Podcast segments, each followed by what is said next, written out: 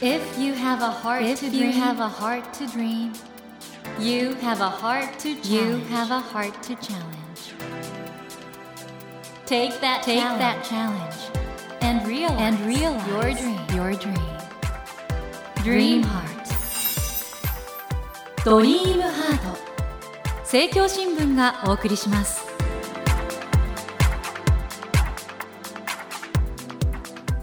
皆さんこんばんは そして明けましておめでとうございます。茂木健一郎です。東京 FM のスタジオから全国38局ネットでお送りしていますドリームハート。この番組は日本そして世界で活躍されている方々をゲストにお迎えしてその方の挑戦にそして夢に迫っていきます。さあ今年最初のお客様本当に僕が大好きな素晴らしい方をお迎えしております戦場カメラマンの渡辺陽一さんですこんばんはそして明けましておめでとうございますこんばんは。戦場カメラマンの渡辺陽一です。そして、明けましておめでとうございます。お邪魔いたします。ありがとうございます渡辺さんといえばねこの話し方が、はいなんか昔から周りに変だって言われてたんですって？そうなんです。僕のお話の仕方なんですけれども、うん僕は幼少期からもともと話すスピードがゆっくりで、うん。いつもクラスの親友の友達に、渡辺くん話し方が変だと 小学校中学校言われていたんですけど、うん。そのまま僕言われている意味がわからなくて、はいはい。大きくなると今度はカメラマンになって世界中を駆け回るようになると、え。言葉がうまく通じない地域がたくさんあったんです、はい。その時に自分が知っている単語を正確に分かりやすく相手に具体的にはっきりと伝えていくと、うん。どの国の方々もお話を理解してくれたんです。うん。そんな生活が約31年間続くと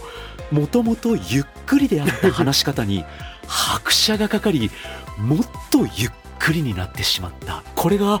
僕の話し方の現状です、ねえ。でもお仕事の上でも役に立ってるということですよね話し方がね。そうですね。ゆっくり丁寧に分かりやすく伝えていくこと、うん。これは日本語でも英語でもアラビア語でもそれぞれの言語で的確にゆっくり自分のリズムで伝えていく。それにジェスチャーであったり思いを乗せていくとお話はしっかりとうん。理解していただける。これは世界中で強く感じています。ね、そんな渡辺陽一さんの人気ぶりっていうのがね今の声からも分かってくるんですけどその渡辺陽一さんがはい。今回「晴れそしてミサイル」という本を出されたんですよね。はい。帯には「戦場は日常でできている」と。そしてニュースや SNS では分からない僕が見てきた戦争の本当ということで勉強になる本でした。はい。僕は戦場カメラマンになり紛争地の前線に入った時驚いたことがあるんです。それは戦場という前線であっても一つ屋根の下そこでは家族や子供たちが繰り返される日常を過ごしていたんです、うんうん。朝起きるとお母さんが限られた食料であっても子供たちにご飯を作り子供たちはそのご飯を食べ地雷が埋まってる危険な地域の道を通いながら学校に足を向ける。お父さんは仕事を探しに行き夜は家族でご飯を食べて川の字になって眠る。戦場であっても子供たちが両親に感じている温かい気持ち。両親が子供たちに感じている愛情。これは戦場の家族も日本の私たちの日常の家族の時間の過ごし方思いというものも決して変わらない。うん。世界中どこも家族の日常というものは思いやり寄り添う寛容の気持ち柔らかい感情。これは日本でも世界の紛争地の戦場の家族でもみんな一緒変わらない。この繰り返される戦場の日常というものがカメラマンとして一番最初驚いたことなんです。今回出させていただいたこの書籍には戦場という日常に立たされた家族子供たちの家族の温かい時間そして戦場であっても地域の方々とのつながりによって一日一日大切に生き延びていく暮らしていく、戦場という日常を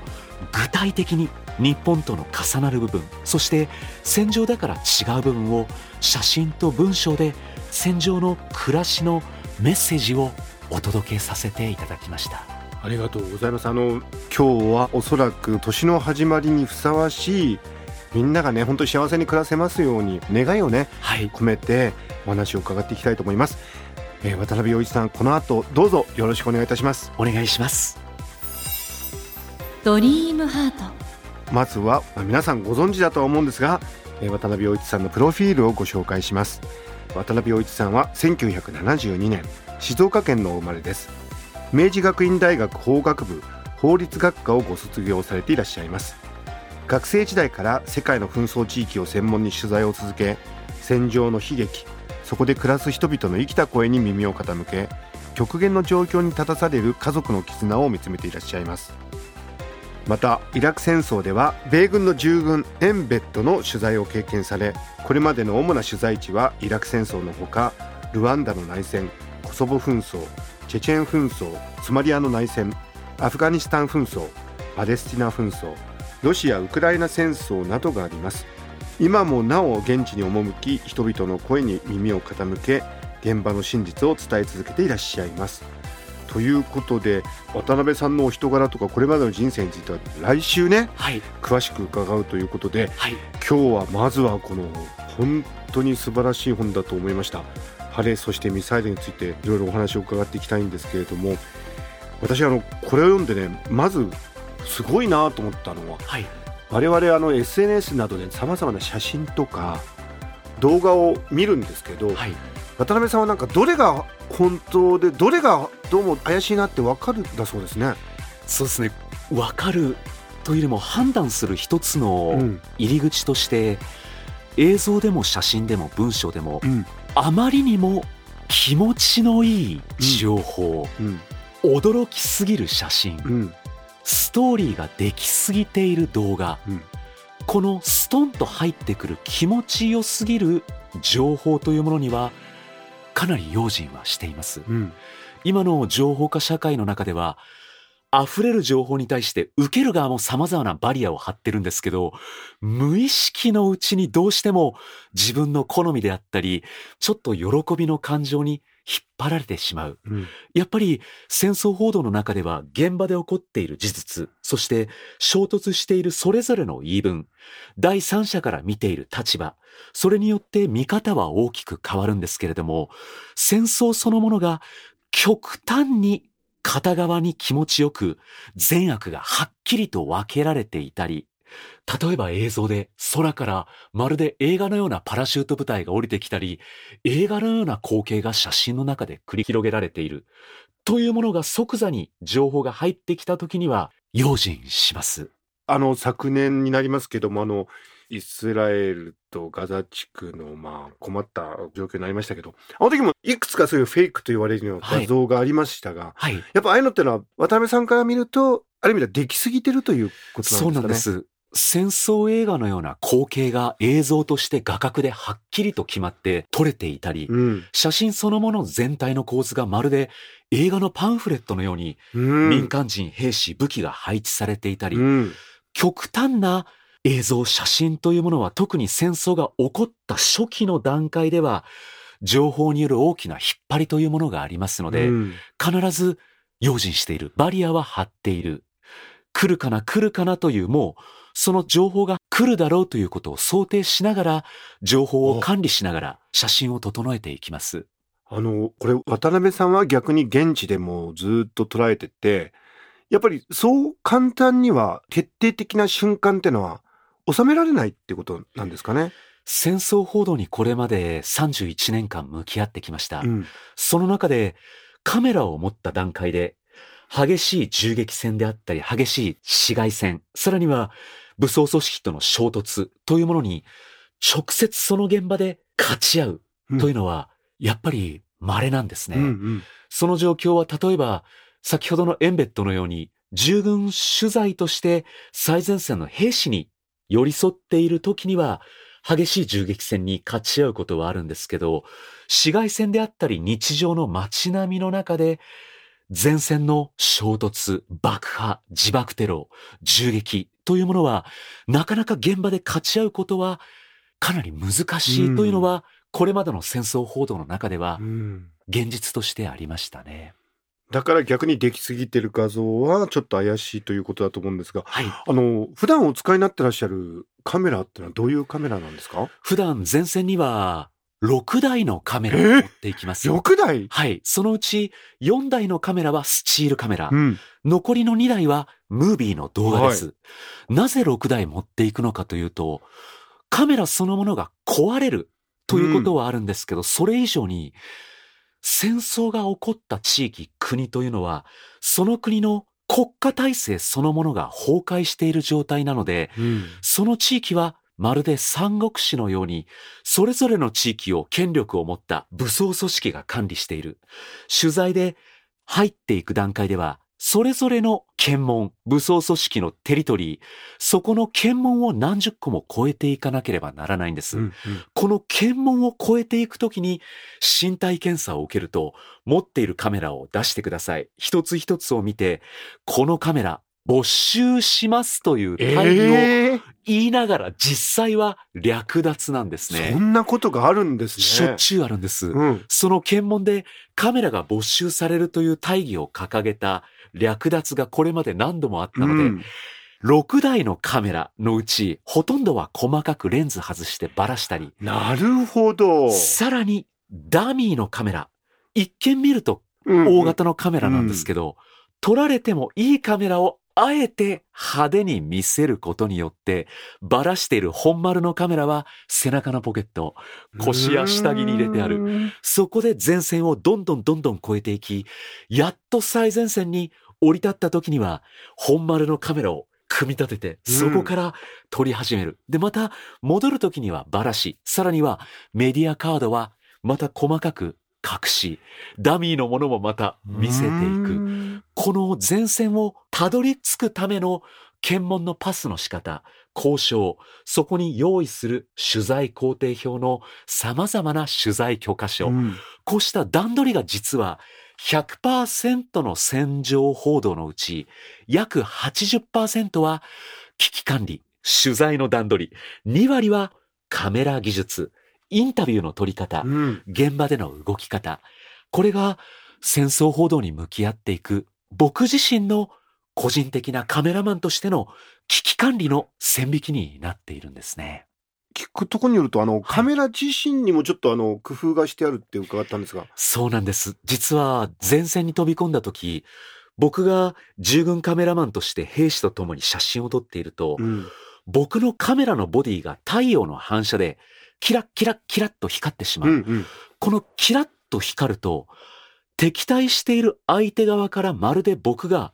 銃口でスコープで見ている。うん。なるほど。僕が兵士であり何か武器を持った兵士と勘違いされて、うんうん僕が銃撃の相手として撃ち込まれてしまうことがあるんですね。それゆえにカメラそのものに光らないようにマスキングテープという反射をしない。そして、つけてから剥がしたり繰り返しうんできるテープ。うんうんうんこれをカメラ全体に覆って、レンズも普段は下を向けていて、撮影の時にはレンズを立てて、シャッターを切っていく。また戻すなる。ほど。さらには、様々なきめの細かな繊維のような布にん巻き込んだり、うんカメラそのものを基本的には反射を防ぎ、自分が兵士ではないことを相手に分からせるためにカメラをカモフラージュしていると言えますね。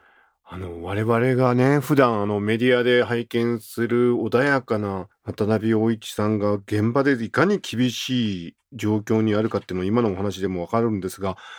ご家族は心配でしょう？そうなんです。実は僕自身両親にちょうど20歳過ぎた頃、戦場カメラマンになりますと伝えると大反対されたんです。うん当時はまだ携帯電話もインターネットもなく、ものすごくアナログな状態で、異国の地で何が起こるかわからない、本当に命を落としてしまうかもしれない、ということで、両親に反対はされたんですけど、その時に約束をしたんです。それは、どんな場所に行っても、必ず毎日電話をかけること。うん肉筆の手紙を書くこと。この約束を持って世界中を飛び回るようになっていったんです。うんただもちろん取材の中では地雷が埋まっている中を率先して飛び込んでいったり、あえて無茶をする取材は決してしません。常に引くこと、逃げること、引く勇気を持って逃げながら写真を撮る仕事、危機管理を最優先にして、安全は第一、取材は第二。この優先順位を持って毎日電話をかける。うんうんこの約束で、今カメラマンとしてやってきています。なるほど。茂木健一郎が東京 FM のスタジオから全国放送でお送りしていますドリームハート。今夜は戦場カメラマンの渡辺陽一さんをお迎えしてお話を伺っています。ドリームハート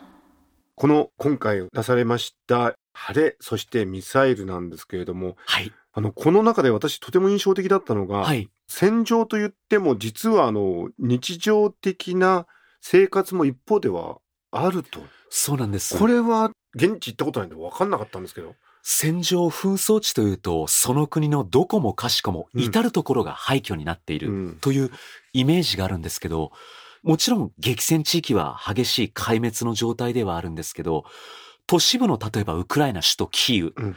キーウの中心部に中央駅から電車で降りていくと、パッと見ると駅前の感じは、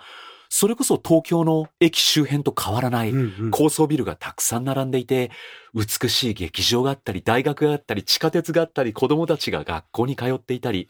パッと見ると普段の日常の暮らしがあるんです。ただ、そんな日常の中であっても突発的に巡航ミサイルが撃ち込まれてきたり、激しい銃撃が行われたり、ドローンミサイルが撃ち込まれたりする。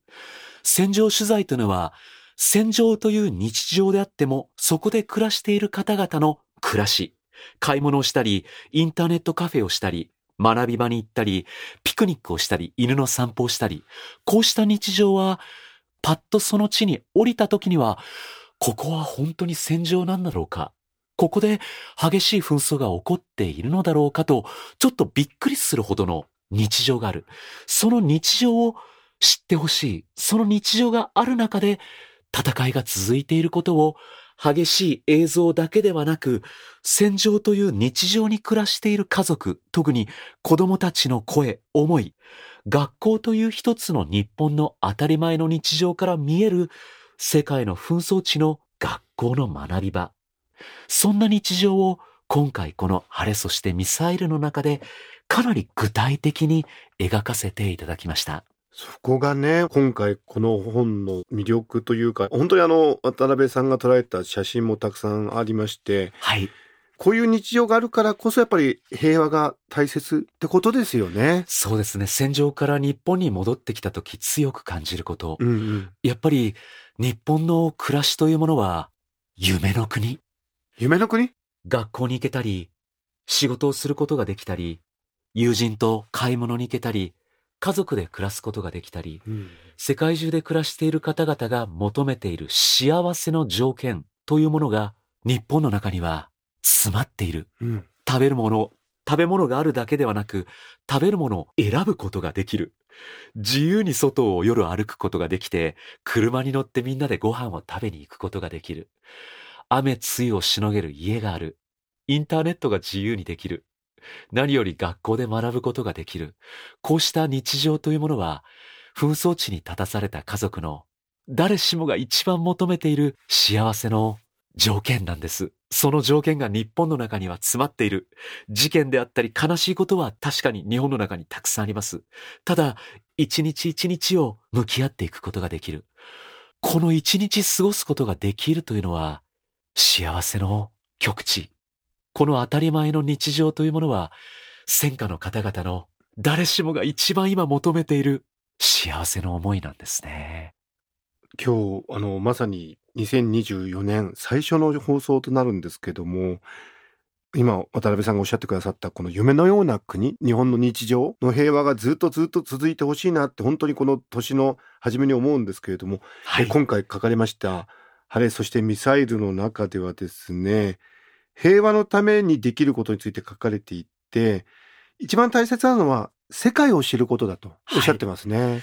僕は世界中で戦争が起こる様々な理由、民族であったり、宗教であったり、国境であったり、領土、資源、水をめぐる戦争も現代では起きています。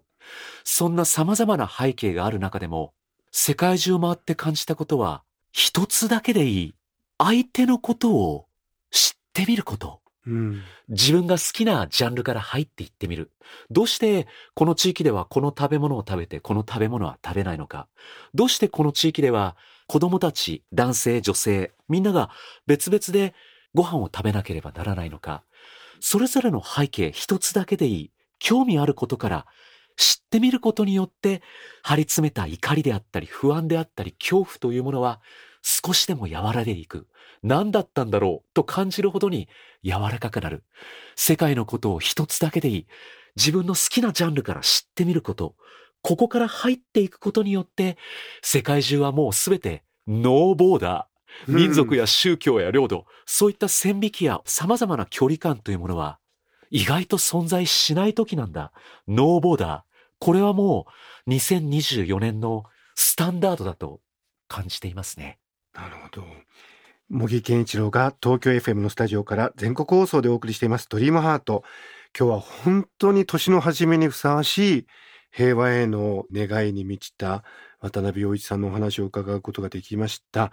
今夜ご紹介してきました渡辺陽一さんの最新刊となります。晴れ、そしてミサイル。こちらはですね、ディスカバー21より発売中です。平和のために必要だとおっしゃった世界を知ること。その第一歩をね、皆さん、あの、ぜひ、年の初めです。えー渡辺陽一さんの晴れ、そしてミサイルで始められたらいかがでしょうか。ということで、あの、来週なんですが、はいこの本当にユニークなキャラクターで知られている渡辺陽一さんの服装の秘密、ベレー帽の秘密、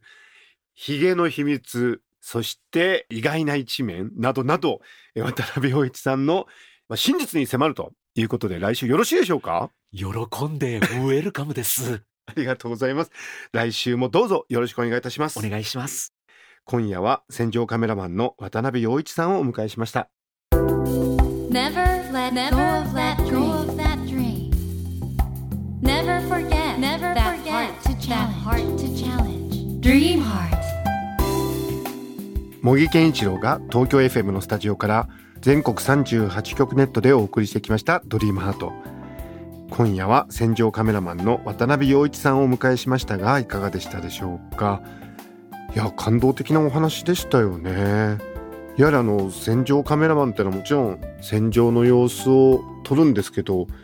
その根底にあるのは平和への思いだということで今回出版されました「晴れそしてミサイル」こちらの本もですねやはり写真そして文章を通して平和への祈りのようなものが伝わってくるんですよね。今年2024年が世界はもちろん皆さん一人一人にとってもね幸せで平穏な日々になるように本当に心からお祈りしたいと思いますしこの番組としてもねそういう気持ちでこれからも放送していきたいと思ってますのでそういう意味においては年の最初のゲストに渡辺陽一さんをお迎えできたのは本当に良かったなと改めて思いました。さて番組では毎週3名の方に1000円分の図書カードと番組特製のエコバッグをセットにしてプレゼントしています。私茂木に聞きたいことや相談したいこと番組の感想などお書き添えの上ドリームハートのホームページよりご応募ください。お待ちしております。そしてスマホアプリオーディではドリームハートの番外編番組茂木健一郎のポジティブ脳教室を配信中です。ぜひこちらも聞いてみてくださいね。来週も渡辺陽一さんをお迎えしお話の続きを伺います。どうぞお楽しみに。それでは今年もドリームハートをどうぞよろしくお願いいたします。お相手は茂木健一郎でした。ドリームハート。政教新聞がお送りしました。